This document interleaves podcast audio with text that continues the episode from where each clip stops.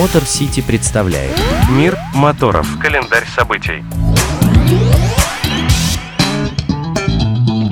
Приветствую вас, друзья, с вами MotorCity, ваш надежный проводник в мир моторов и наш еженедельный календарь самых громких, ярких событий этой недели. Ну, прошлую я пропустила по весьма уважительной причине. Просто время эфира пришлось как раз на полет над Сибирью, из Бурятии, конечно же, да, с Байкальской мили.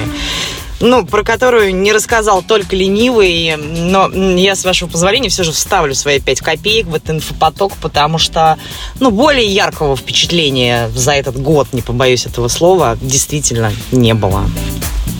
Ну, то, что это было невероятно, как всегда, очевидно.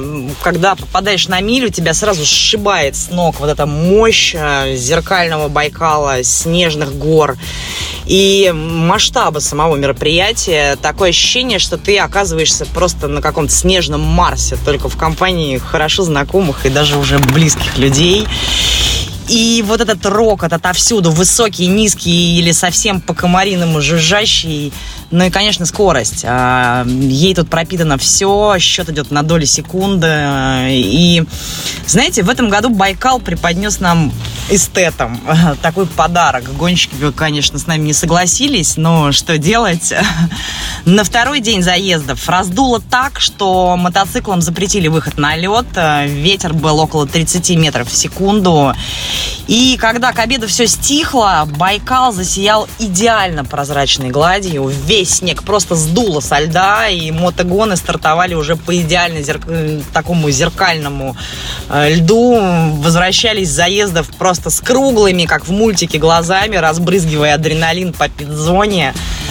Ну, а меня просто распирает от гордости, потому что самым быстрым мотоциклом Байкальской мили стал наш моторситишный пилот Михаил Любимов. Он сделал на своей заряженной «Августе» 239,8 км в час по льду. Ну, а самой быстрой девушкой мили стала подруга Любимова Настя Катаева, прыгнувшая на той же «Августе» 221,1 км в час. Ну, короче, пьедестал мото команда MotorCity закрыла, и я прям горжусь. И, знаете, был еще очень крутой, я бы даже сказала, ключевой момент. Когда гонка уже была закончена, спокойный и довольный, как хвост собаки, Дмитрий Хитров в опустевшей пит-зоне признался мне в интервью, что в этом году для мили начался совершенно новый этап. Это первый год, когда все идет как по часам, без сбоев, без суеты, каждый на своем месте, каждый знает, что делать. Словом, Байкальская миля, похоже, наконец повзрослела и мягко вышла на стабильную сверхзвуковую скорость, с чем мы поздравляем организаторов. Хитров, Мальцев, вы нереально крутые, и спасибо вам за этот праздник. Ну, а на этом я закончу про гонку. Если вам хочется подробностей, соцсети MotorCity в вашем распоряжении. Там много вкусного, видосов, фоток, результатов. Идите и смотрите. А я перепрыгну через полстраны, потому что именно в этот момент Олег Капкаев и Игорь Щербаков и Левтина шлют нереальные видео с Тихого океана. Они добрались до Владивостока. Причем, прыгнув в это приключение из Выборга, по сути, ну, это такая разведка боем маршрута летнего пробега «Балтик ралли», но только в другую сторону.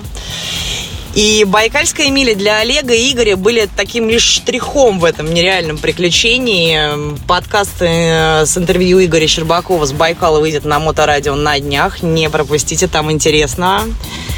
А я с вами на этом прощаюсь. И, кстати, в этой байкальской фере чуть не забыла про календарь. Забыть такое нельзя, потому что 25-26 марта на Сочи автодроме состоится финал главного соревнования страны по дрифту «Сочи Дрифт Челлендж».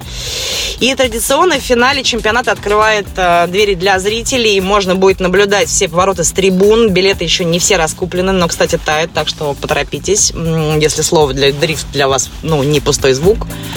Ну, а я с вами на этот раз теперь действительно прощаюсь. С вами была Дарья Скрябина и MotorCity специально для Моторадио. До встречи. Поехали с нами. MotorCity представляет «Мир Моторов. Календарь событий».